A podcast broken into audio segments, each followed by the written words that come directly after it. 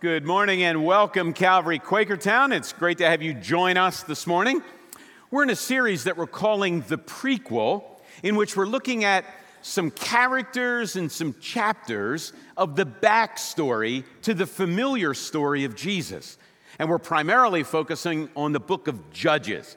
And if you remember, judges are not role models that we need to follow.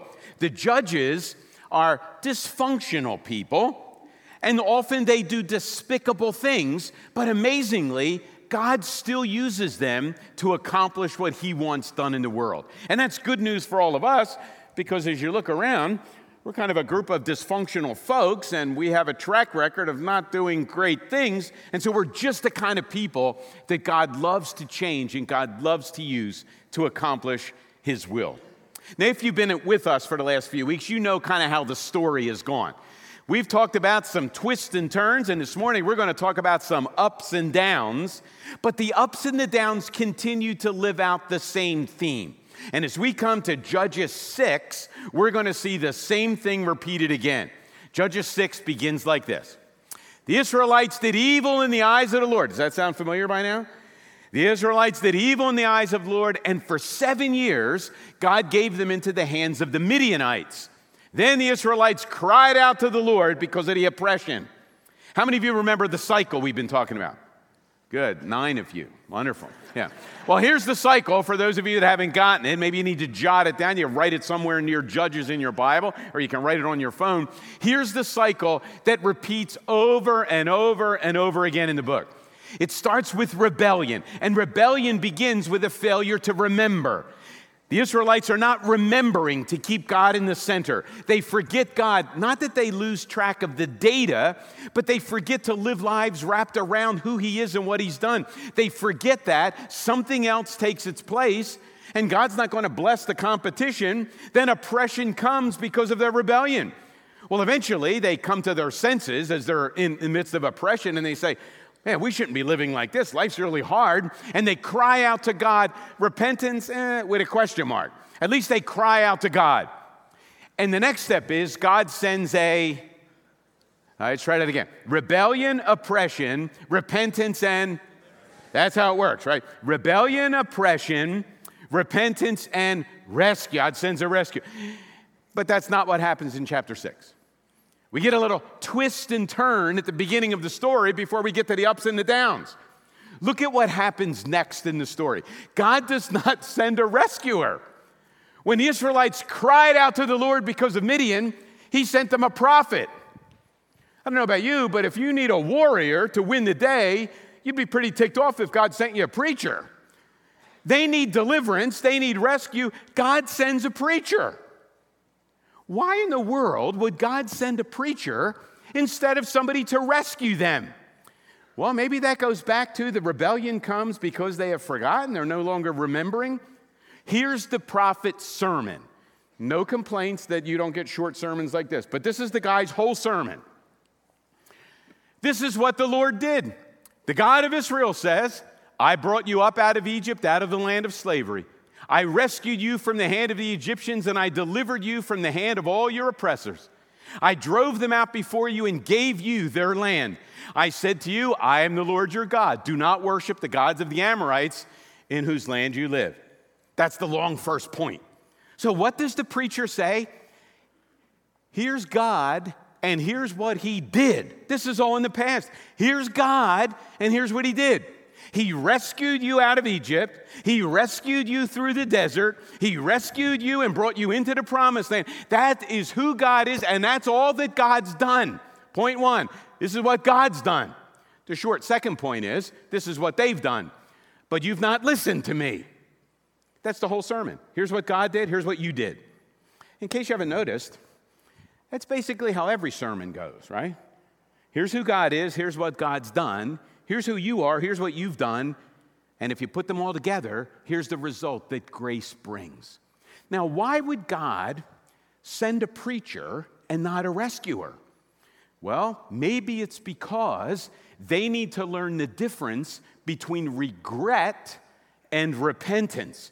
Remember, we have a question mark after repentance? There's a big difference between regret and repentance. Regret is you're sorry about the consequences. Repentance is you're sorry about what caused the consequences. Now, let's be honest. We often have a lot more regrets than we do repentance, right? So, for example, if you're driving on the turnpike, you know, ma- making good time as you're driving along, and all of a sudden you see those flashing lights behind you, do you repent or are you in regret? You're not repenting because you were going too fast. You're, re- you're regretting that the guy caught you going too fast. Men, remember when you uh, kind of having an argument, a, d- a discussion with your wife, and you think of those really clever things to say, right? But this time you don't bite your tongue. You just kind of let it fly, right? Um, are you repentant that you said it? No, no, no. You regret what's coming next, right? Children, do you regret that you didn't do what your parents said? Heck no. You regret the consequences. You're not repentant over what you did. And that's the message that the preacher is giving to the Israelites. So they call out, God, help us, we're being oppressed. God doesn't send a rescuer right away. He sends a preacher and says, Yeah, you're regretting, you're not repenting. That's a problem. And that's still our problem, isn't it? We live with regret a whole lot more than we repent. So maybe we need to hear what the preacher says too. Well, next, God is going to send the rescuer, and his name is going to be Gideon. Now, Gideon is kind of the central judge in the whole book, and that means I've got a problem and you've got a bigger problem. Here's the problem there's more data, more stuff on Gideon in the book of Judges than all the other judges. There are like a hundred verses on Gideon. We're going to look at every one this morning in great detail. Uh, no, we're not. We're going to look at, we could do a series on Gideon pretty easily. We're not doing that either. We're getting one message. We got baptisms at the end. We're going to try to kind of get through this in a reasonable length of time. And we're going to do it by you, helping you think of five ups and downs in his life. So here they are. I think we have a slide with five ups and downs, right? Here are the five ups and downs fear, faith, fleece, fight, fall. Fear, faith, fleece, fight, fall. Now, you you may get lost in the details in the next 15 minutes or so, but if you keep the five F's, like five F bombs for the sermon, right? The five F's of Gideon, you'll know where we are in the story. So let's say them together. Ready? Fear, faith, fleece, fight, fall. So even if you check out, your mind take a little break, take a nap, whatever, play on your phone, when you check back in, if you remember the five F's, you'll kind of know where we are in the story. Gideon's story is a story of ups and downs. And the sad news is, if you look at the list, he doesn't end on an up note, he ends on a down note. Sad to say. Well, here we go. The first F is fear. Gideon is fearful. Gideon is one of those, you know, kind of afraid guys that is not brave and courageous. Gideon's not out in front leading the charge. Gideon is scared to death. He's at the back of the pack. Well, right after the prophet comes and preaches that little sermon, the angel of the Lord shows up and sees Gideon. Here's, here's the passage where he meets Gideon in chapter 6. The angel of the Lord came and sat down under the oak tree in Ophrah that belonged to Joash the Abiezrite, that's Gideon's dad, the son uh, whose son was Gideon. Now look what Gideon's doing. He's threshing wheat in a wine press to keep it from the Midianites. Brave, courageous guys don't thresh wheat in a wine press. Now, look, I'm, I'm not a farmer, just in case you didn't know that, uh, but I did read about thresh. Here's what threshing is. Do you ever know that, like, when you're growing wheat and stuff, and you can't eat everything that grows, right? You got to kind of beat the little kernels off of the stalk and the other junk, and it's got little husks on it. And so you take it and you beat it out, right? You thresh it. You separate the grain from the junk. That's threshing. Now, normally, if you're going to thresh wheat, you would do it in the open. Most likely, the best place, on a little hill somewhere where the, be- where the junk can catch the breeze. So you beat it up until you get a pile of everything mixed up. You get grain in there, you get kernels of grain, you get a bunch of junk, chaff, all kinds of stems and stalks, and you then throw it up into the air. It's really good if there's a breeze blowing because all the junk is lighter than the grain. And so the wind blows and blows the junk, the chaff away, and the heavier grain falls back down. You do that a couple times, you're left with grain, you take it home, you kind of mill it or whatever you do, and you're ready to make bread. Where is Gideon threshing his grain? In a wine, in a hole. Why in the world would you thresh grain in a hole? Because you're scared to death. The Midianites have been oppressing Israel for seven years, and they were not interested in political control. They were interested in all the produce and all the profit that came from the land. So they would swarm into the land every harvest season and they would take all the harvest. They'd take all the animals, they would take everything and leave again. So Gideon finds a little bit of grain, finds a little bit of wheat. He's not going to go out in the open because the Midianites will come. He takes the grain and he's threshing it, he's beating it out and throwing it up in the wine press, which means he's going to be eating a lot of stems and stalks and stuff, right? Notice what the angel of the Lord says to him. The angel of the Lord says, The Lord is with you, mighty warrior. In case you haven't, that's ironic, right? Might, mighty warrior, he's threshing wheat in a, in a hole in the ground, right? Mighty warrior. Now, here's what Gideon says Mighty warrior, pardon me. Uh, but if the Lord is with us, why has all this stuff happened to us? Why are all his wonders that our ancestors told us about, where did they all go?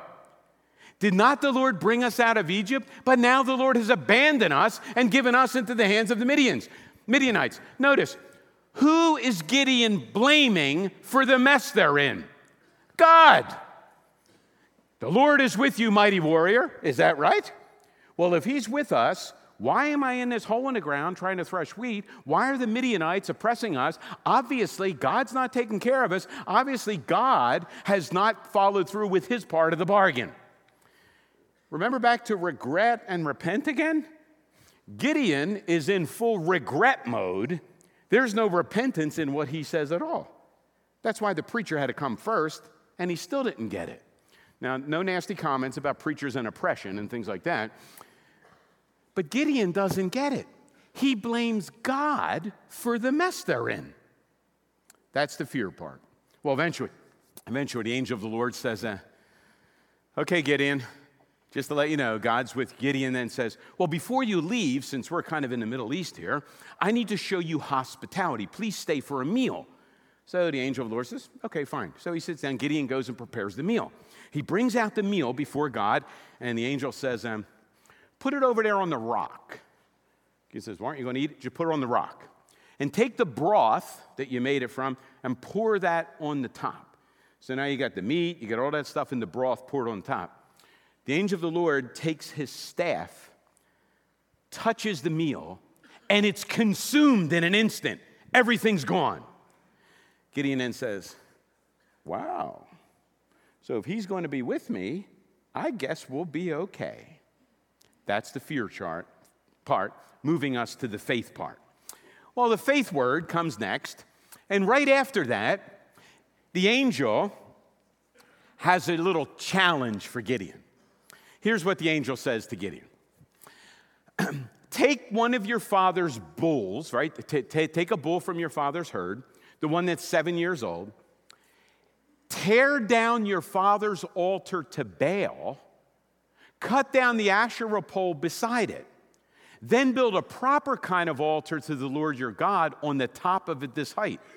Using the wood of the Asherah pole that you cut down, offer the second bull as a burnt offering. What kind of person's Gideon? He's timid, he's fearful. God says, Okay, Gideon, here's your assignment. Go home and tear down your daddy's altar to Baal, chop up the Asherah pole, and then destroy the tractor, right? Take the bull and kill the bull. Sacrifice the bull on the new altar you make to God. What do you think Gideon's thinking now? What the heck? I mean, he's afraid, scared for his life, and very well he should be. So here's what he did. So Gideon took 10 of his servants, and did as the Lord told him. That's amazing, right? I mean, this is a faith part here. But because he was afraid of his family and the townspeople, he did it at night rather than in the daytime.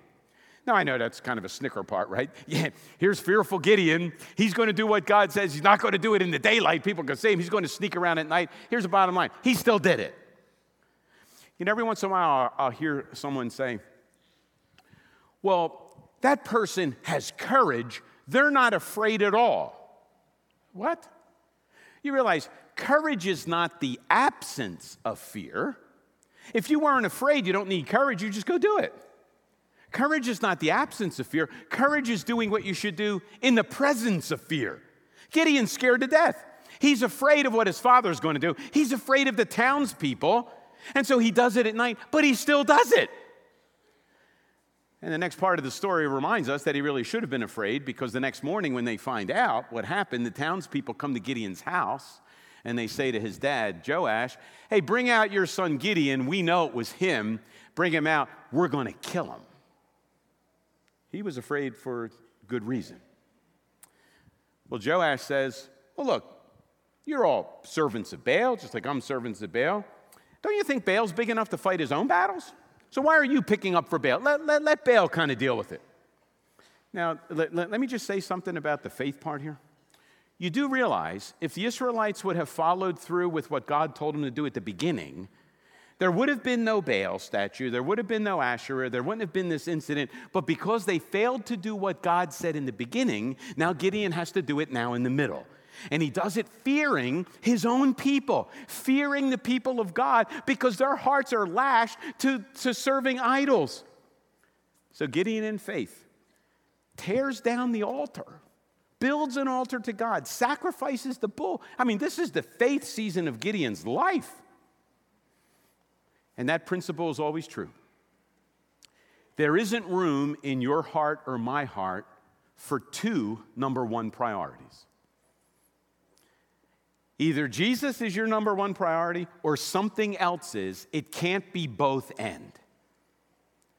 And Gideon's learning that lesson. The Israelites have to learn that lesson all the time, and we need to learn that lesson repeatedly. There's not place in our lives for two number one priorities. And God's not content until He's your number one priority. And Gideon is living proof that the Israelites have put another priority into the center. And God says, Look, before we go to battle against the Midianites, we need to first clean up our lives.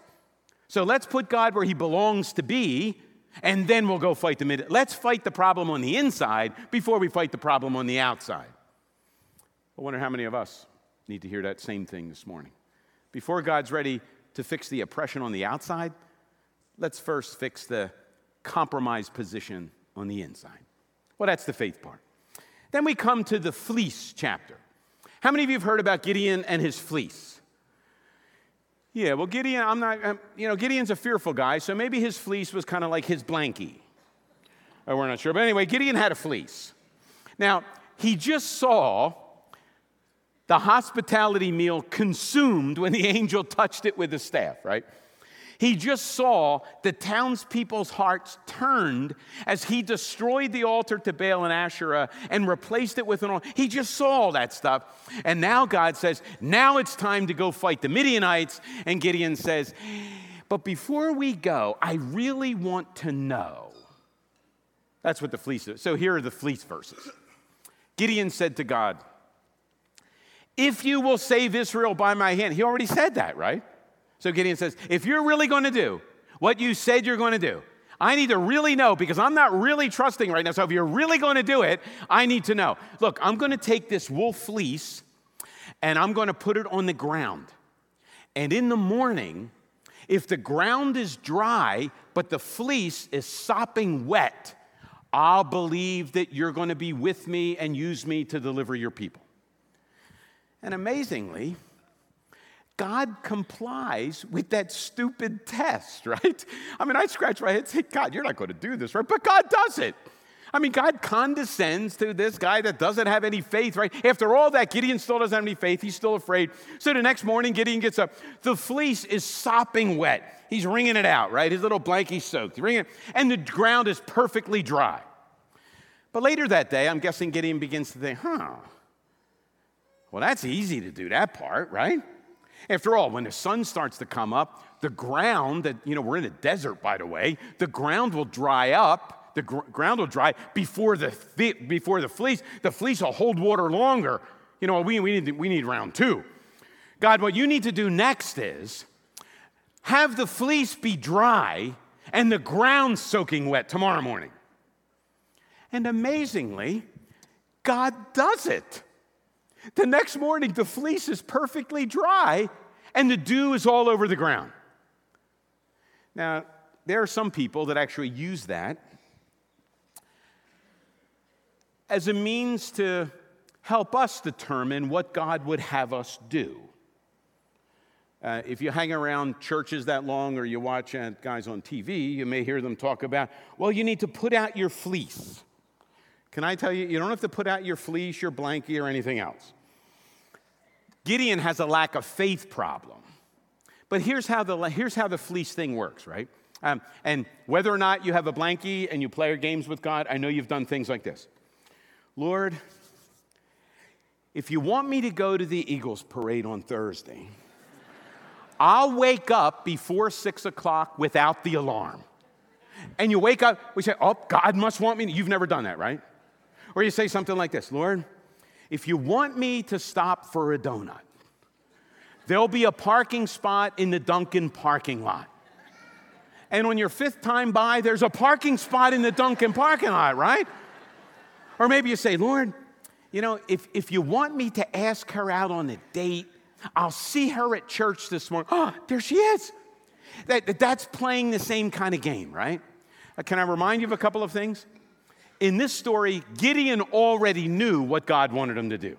He's not seeking guidance, he's seeking to overcome his lack of faith. And can I also tell you something? He asks for something miraculous, not something natural. Gideon didn't say, Well, if I flip this coin and it comes up heads, then I'll go fight the Midianites. But if it's tails, I'm going home. No, no, this is a supernatural deal. And if you want to know what God wants you to do and you, want, and you need the faith to go do it, you don't need fleeces. What you need is the Bible. We've got a whole lot more of it than God does. And we've got the central story of Jesus where he comes and gives his life on our behalf, pays our debt, rises from the dead to prove that God's satisfied. And then he says, Now you go continue what I started. That's a whole lot better than wet fleeces or dry fleeces.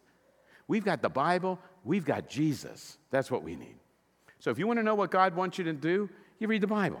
And if you need the faith to do it, you look at Jesus, the one who gave everything for you, and then you follow him with everything he's given you. That's how that story works. Well, the next part of the story, right? So we've done um, fear, faith, then we come to fight. All of chapter seven is the fight. So if you like Braveheart, you'll like chapter seven.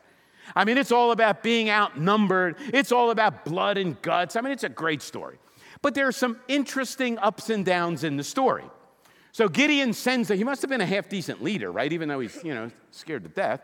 He summons people to come and fight the Midianites, and 32,000 people show up.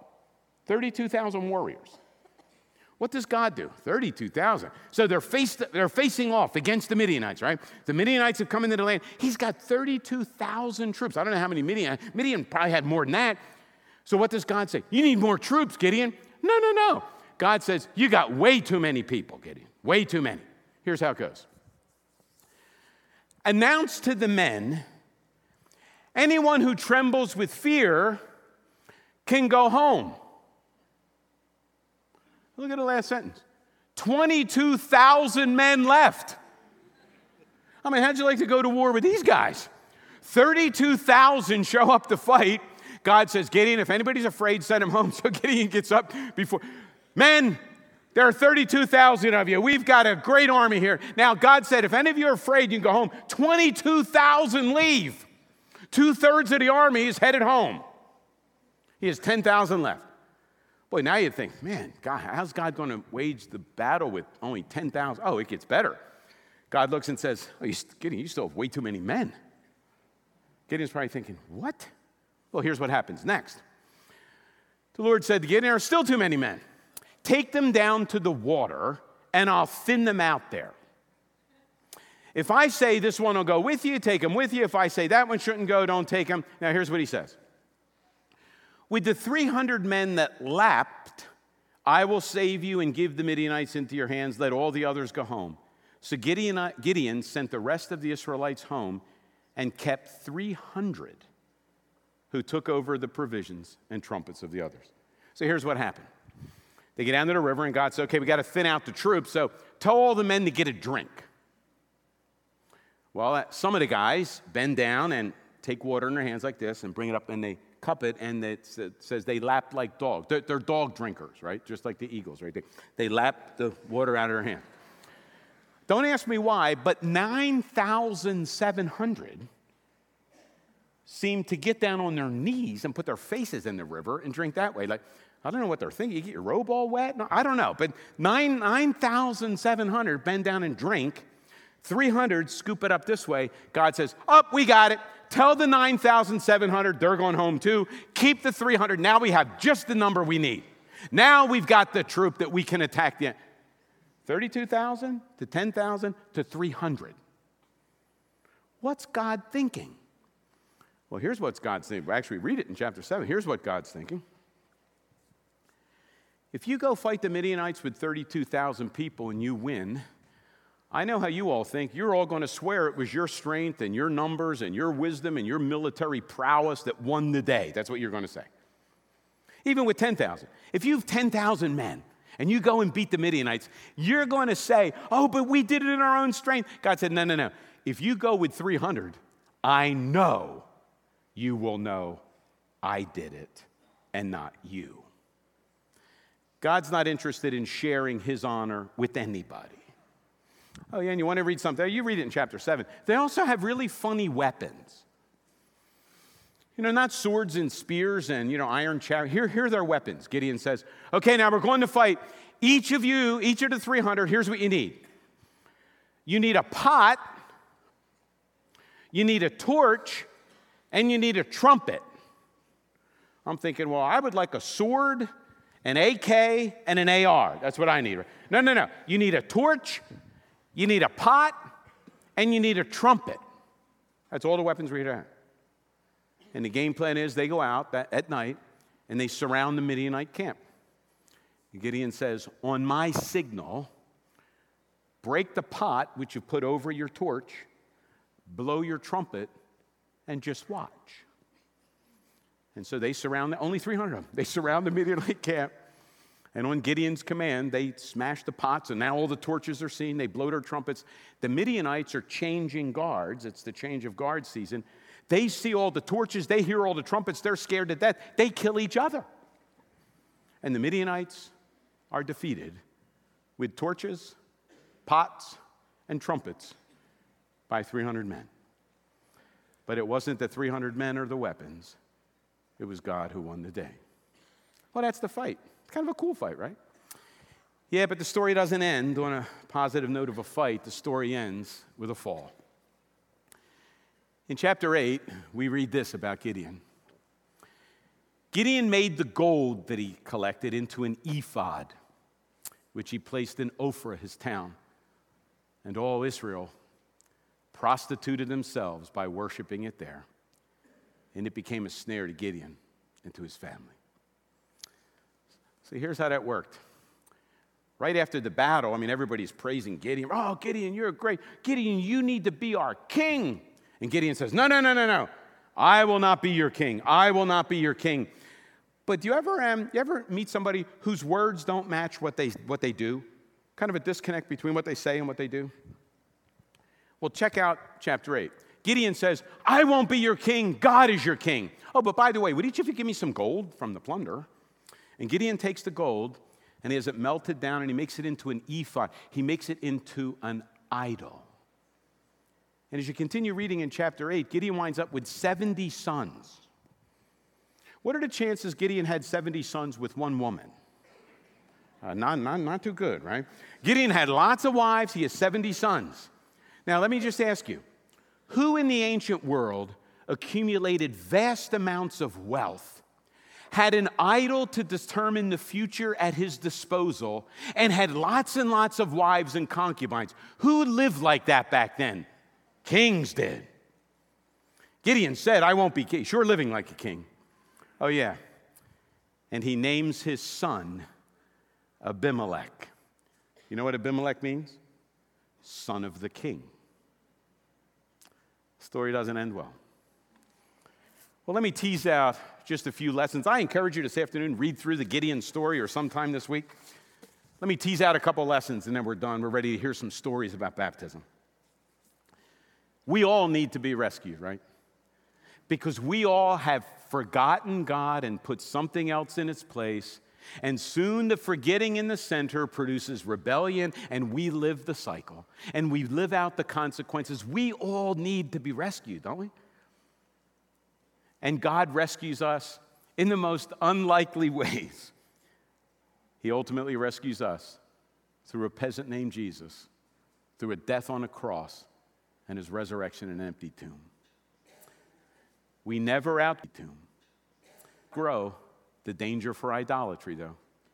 Gideon had great faith. Gideon won the victory. In fact, it's after the victory that his major crisis comes.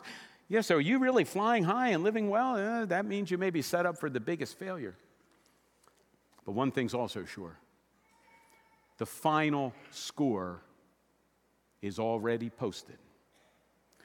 God told Gideon, even before the incident with the fleeces, Midian would be defeated.